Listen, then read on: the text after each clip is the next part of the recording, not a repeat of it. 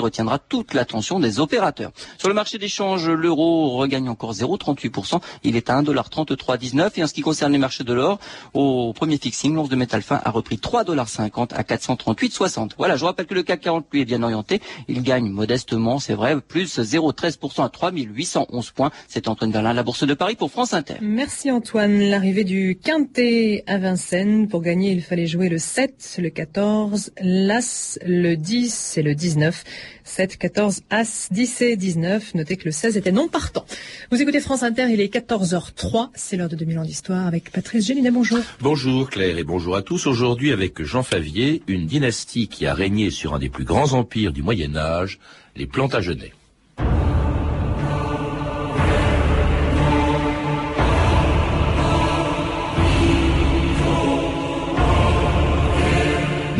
Plantagenets, nous venons du diable et nous retournerons au diable. Richard Cœur de Lion.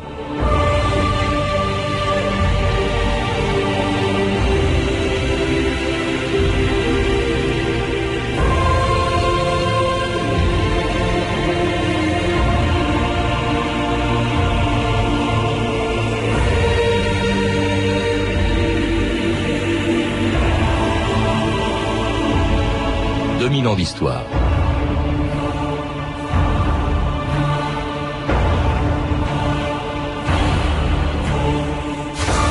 Racontait au Moyen Âge qu'en chevauchant dans une forêt, le comte d'Anjou, Geoffroy le Bel, aperçut un jour une licorne au visage de femme et vêtue d'un manteau d'or. Elle disparut aussitôt en laissant derrière elle un champ de genêt.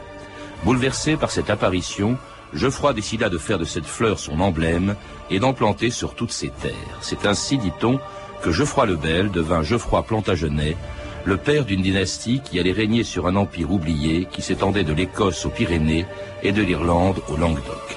Un empire dont il ne reste que quelques noms illustres, Richard Cœur de Lion, Jean Santerre, ou leur mère Aliénor d'Aquitaine qui apporta à son mari Henri II le moyen de régner à la fois sur l'Angleterre et sur la moitié de la France. Nous, Henri, par la grâce de Dieu, roi d'Angleterre, seigneur d'Écosse, d'Irlande et du pays de Galles, comte d'Anjou, de Bretagne, de Poitou et de Normandie, de Maine, de Gascogne et d'Aquitaine, Henri Fitz premier roi plantagenet, couronné à 20 ans, le guerrier le plus vaillant d'une vaillante époque. Il sut mener ses gens, défendre la justice et régner durant 30 ans sur un empire aussi grand que celui de Charlemagne.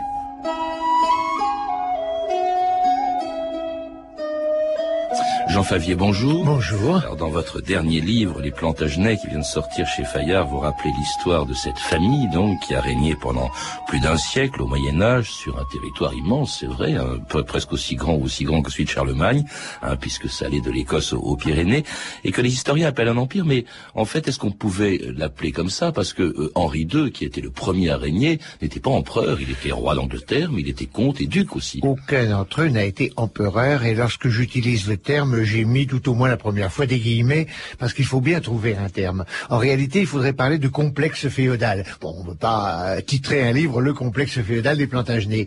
Le mot le plus, le plus inexact, ça serait État. Parce que un État, ça suppose des structures unitaires. Ça suppose une structure politique, euh, j'allais dire centralisée. Le terme empire, il couvre quoi? Il couvre tout simplement un royaume, deux duchés, des comtés, qui ont en commun d'avoir le même personnage à leur tête, et c'est tout. Alors tout ça, c'est un ensemble donc assez assez compliqué, mais sous l'autorité, comme vous le dites, d'un seul personnage. Et tout ça a démarré, cet empire, on peut l'appeler comme ça, vous, vous utilisez le mot guillemets. Euh, cet empire, il est né d'un simple comté qui était le, le comté d'Anjou, euh, dont euh, le, le premier Plantagenet était comte, un Geoffroy le Bel. Comment est-ce qu'on est passé Comment est-ce que on est passé d'un comté d'Anjou avec Geoffroy le Bel à un empire entre guillemets. On, est passé euh, par l'extraordinaire capacité de deux hommes, Geoffroy Plantagenet et son fils Henri, Henri II. Henri II Plantagenet, lui aussi porte ce titre au, regard de l'histoire, leur capacité à utiliser le hasard, à utiliser les occasions qui passent. Rien n'était prévisible, on ne pouvait pas prévoir que le roi d'Angleterre, Henri Beauclerc, qui avait deux fils, deux héritiers par conséquent, deux héritiers possibles. Les deux allaient mourir dans le même naufrage. On ne pouvait pas prévoir que sa fille, qu'il avait mariée à l'empereur du Saint-Empire romain germanique, le vrai empereur, allait se retrouver veuve, qu'elle allait faire un mariage, un deuxième mariage, pas tellement glorieux. Quand on a été impératrice, épouser un simple comte d'Anjou, c'est pas brillant. On ne pouvait pas prévoir que le roi d'Angleterre, Étienne de Blois, qui avait un fils, allait perdre son fils avant lui-même de mourir et finalement se rallierait aux, aux concurrents. Ce qui fait que vous avez une série de hasards totalement imprévisibles en l'espace de moins de dix ans. De moins intelligents que Geoffroy et Henri auraient probablement laissé passer des occasions.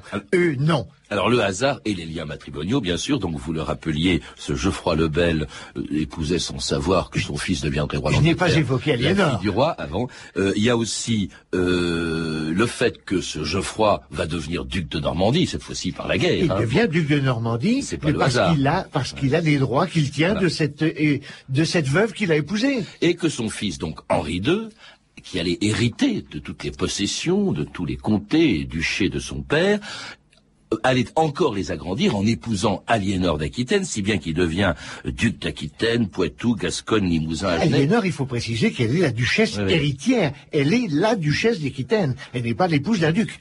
Alors voilà le fils de Geoffroy, donc le futur Henri II d'Angleterre, qui n'est pas encore roi, mais qui est déjà maître au fond de presque la moitié ouest de la France. Il est plus puissant que le roi, alors qu'il est son vassal, Jean Favier. C'est là l'un des, l'un des grands problèmes euh, qui n'ont jamais été résolus. Et Henri II a tenu le coup, si je puis dire, mais euh, de fait, après lui, ça s'est dégradé. C'est tout simplement que vous avez un personnage qui est souverain, roi, en Angleterre, mais qui ailleurs est le vassal d'un autre roi, le roi de France. Jamais l'Aquitaine n'a fait partie du royaume d'Angleterre. Quand, quand on parle de l'Aquitaine anglaise, c'est une monstruosité. Vous savez, l'un des plus grands capitaines de la guerre de Cent Ans, du côté qu'on dit anglais, c'est le captal de Bus, c'est Jean de Grailly, qui était un Gascon et pas un Anglais. Autrement dit, euh, ni l'Aquitaine, ni, le- ni l'Anjou, ni le Maine, ni la Normandie n'ont fait partie du royaume du Plantagenet. Son royaume, il est en Angleterre, il n'est même pas en Écosse. Quand il domine l'Écosse, il n'est pas roi d'Écosse. Alors justement, résumons-nous, Jean Favier, parce que c'est très compliqué ces liens matrimoniaux. C'est très compliqué. Ce système féodal. Donc Geoffroy, le père d'Henri, lui était comte d'Anjou, duc de Normandie, etc. Son fils Henri euh, hérite de tout ça, plus euh, l'Aquitaine grâce à sa femme Aliénor. Aliénor que le roi de France vient de répudier. Et ce fils Henri devient Henri II en devenant roi euh, roi d'Angleterre parce qu'il est le petit-fils du roi qui est mort, de Henri Ier. Et alors, euh, il, est à la tête donc d'un empire. hein, Il est à la guillemets. tête d'un ensemble extraordinaire dont le- l'extraordinaire euh, euh, diversité à tous égards est une richesse, mais dont l'étirement le long du méridien du nord au sud est certainement une grande faiblesse.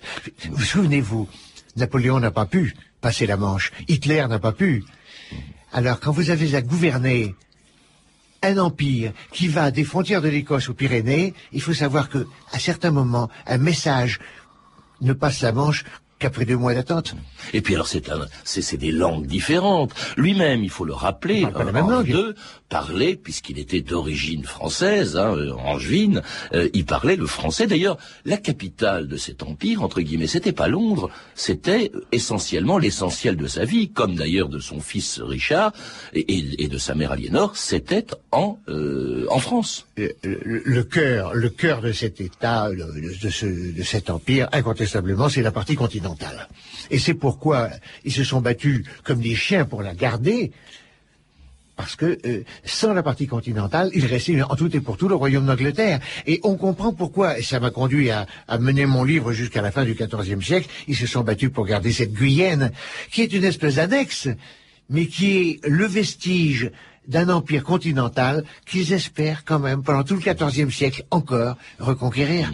Alors ce, ce roi Henri II, et il faut rappeler qu'il a quand même régné plus de 30 ans, Jean Favier, ce qui est très rare à l'époque, et il a régné avec une très grande fermeté. Il avait un ami, euh, je crois que c'est l'archevêque de Canterbury, euh, qui était euh, Thomas Becket, qu'il fait carrément assassiner parce qu'il défiait justement En fait, l'autorité d'ailleurs, il n'a royale. pas fait assassiner. Il a, il a probablement dit quelque chose du genre, euh, en tout cas, c'est ce qu'on raconte, euh, qui nous débarrasserait de cet archevêque. Oui. Alors, il y a des gens zélés qui sont allés tuer l'archevêque. En réalité, euh, c'est un, c'est c'est un problème qui est assez général au Moyen Âge. Quand on voit un évêque qui a des fonctions, on en déduit que c'est un homme d'église qui gouverne. Pas du tout. Donc on l'assassine. C'est un, non, non, mais c'est un homme d'État qu'on a emprunté à l'Église. Bon, euh, Thomas Becket, il est le chancelier du roi.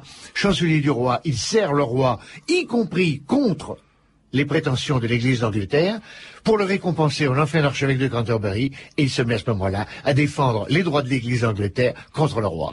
Alors, il, donc très grande fermeté quand même de Henri II, euh, qui est aussi très grande habileté, très grande habileté, qui va euh, réorganiser euh, ou organiser les États à la tête desquels il se trouve, leur justice. Il fait de grandes réformes. il interdit les guerres privées. il surveille ou interdit les, les tournois. Il favorise une certaine unité monétaire. Oui aussi. Aussi, hein, le sterling devient prépondérant. C'était l'euro de l'époque. alors. C'était le florin en tout cas de l'époque, avant, avant le florin. Alors il met de l'ordre dans son royaume ou dans ses royaumes ou dans ses États, mais pas dans sa propre famille. si vous le permettez, il a quand même une chose qu'il ne pouvait pas faire, c'était l'unité. Et finalement, chacun de ces éléments, de ces petits États, si vous voulez, garde sa structure politique, son droit, sa coutume, la diversité est, extraordinaire. Alors quand nous voyons dans l'ensemble politique de, l'Empire plantagenet à la fois apparaître la légende du roi Arthur, euh, donc les, romans de la table ronde, et puis euh, au sud euh, les troubadours de Languedoc, nous nous disons quelle richesse. Mais ça veut dire quand même des gens à gouverner qui ne parlent pas la même langue, n'ont pas la même civilisation, n'ont pas le même type de réponse politique. Alors il a gouverné tout cet ensemble, mais il réussissait plus difficilement à gouverner sa propre famille, et notamment ses, ses enfants, Jean Favier, c'était Henri le Jeune, Geoffroy, Richard, le futur Richard Cœur de Lion, et le dernier, Jean Santerre, encouragés tous les quatre par leur mère Aliénor à, à comploter en permanence contre leur père. Vos fils sont une partie de vous. Comme des verrues et des goitres, et je vais me les faire extraire. Regardez-les bien. Geoffroy, c'est une manière de chef-d'œuvre. Il n'est pas en chair, c'est une machine avec des pignons et des rouages. Et Jean, est-ce vous qui lui avez dicté sa dernière trahison? Non, ce n'est pas un enfant. Il est seulement l'homme que nous avons fait de vie. Il est votre œuvre, pas la mienne. Et Richard est la vôtre. Le roi Henri n'a pas eu de fils. Il engendra trois créatures barbues, mais il les désavoua. Vous n'êtes pas de moi.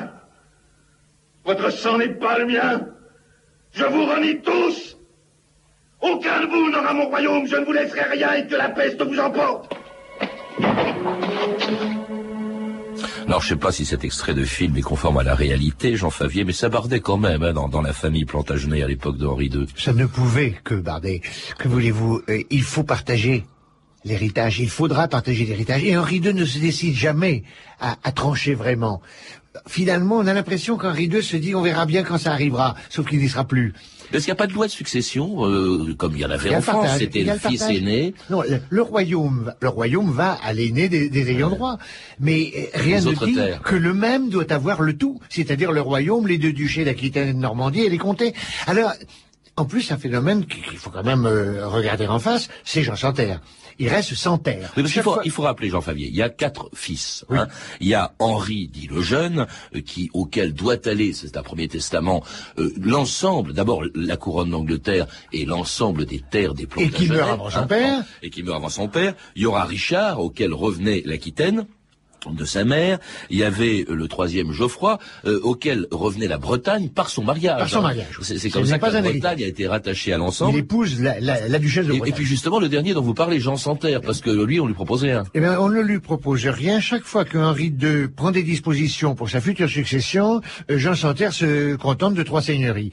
J'ai là-dessus une idée qui est confortée par la suite de l'histoire. Je crois que Jean Santerre était vraiment un incapable, que son père le savait, et qu'il aimait mieux ne rien lui donner il ne pouvait pas deviner qu'un jour, le destin de l'Empire Plantagenet reposerait sur euh, Jean Santerre, qui a été capable, il faut quand même le dire, de perdre la Normandie et de perdre l'essentiel de l'Aquitaine. Alors on y reviendra, euh, Jean Fabien, mais entre-temps, vous le disiez, le fils aîné étant mort, euh, Henri le jeune étant mort, le testament, le premier testament devient caduque, à la mort donc de Henri le jeune en 1183, ce qui contraint Henri II à une nouvelle répartition de l'héritage des Plantagenets.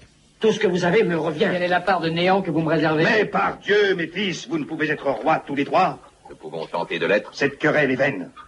Je veux que toi, Richard, tu sois mon successeur. Si tu es roi, l'Angleterre reste intacte. C'est à ça que je tiens. Que faites-vous de moi?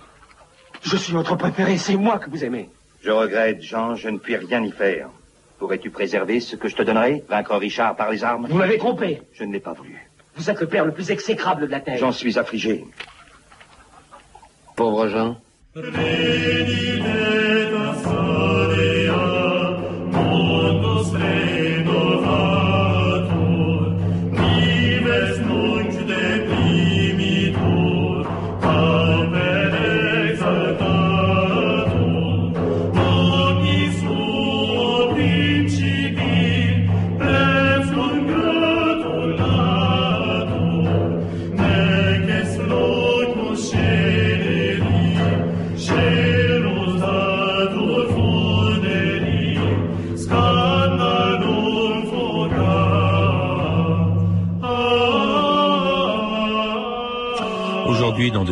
2000 ans d'histoire, les Plantagenets et cette chanson, Rediteta Sorea, voici le retour de l'âge d'or par l'ensemble Alla Francesca, un chant qui célèbre le couronnement de Richard Cœur de Lion, le fils donc de, de Henri II, Jean Favier, qui va régner euh, dix ans euh, sur euh, sur l'Angleterre, mais aussi sur toutes les possessions des, des, des Plantagenets, entre 1189, mort de son père Henri II, et 1199, dix ans, en fait, en dehors de cet empire, parce que on le sait, les quatre premières années du règne de Richard Cœur de Lion, ça va se passer en Terre Sainte. Enfin, en croisade.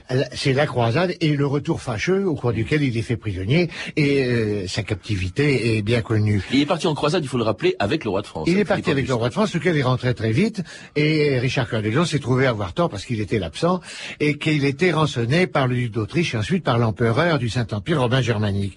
Mais Richard Cœur de Lion à l'évidence, avait de très grandes ambitions en dehors même de cet euh, empire que nous connaissons.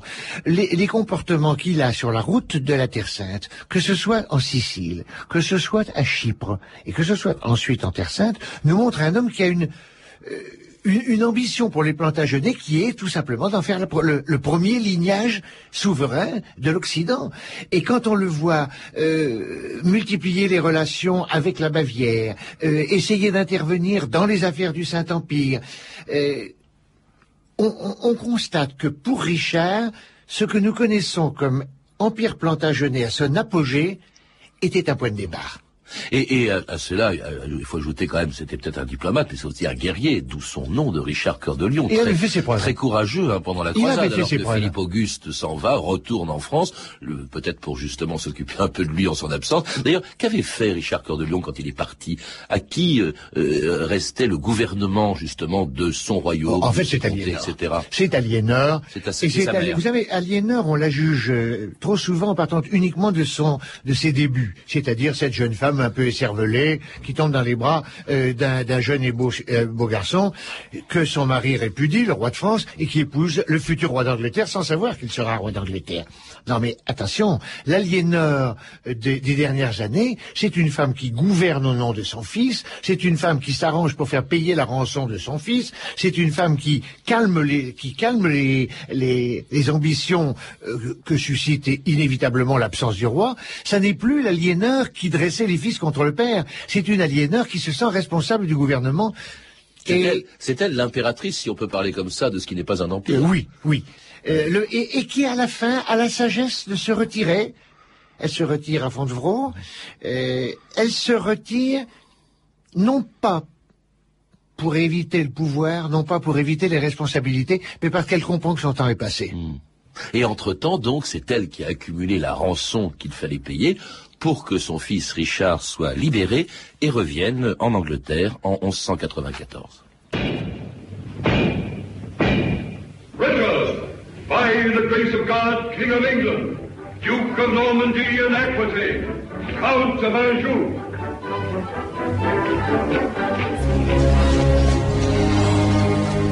Richard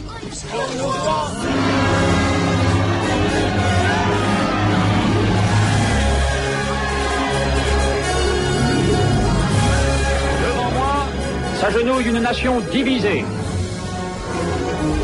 Debout à présent et tous unis pour l'Angleterre.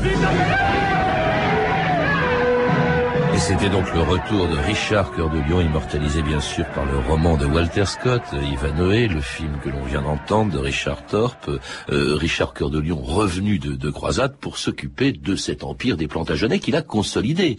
Euh, Jean Favier, il a continué d'ailleurs pour cela à se battre contre le roi de France, et même en France qu'il est mort. Il l'a même battu. Oui, oui.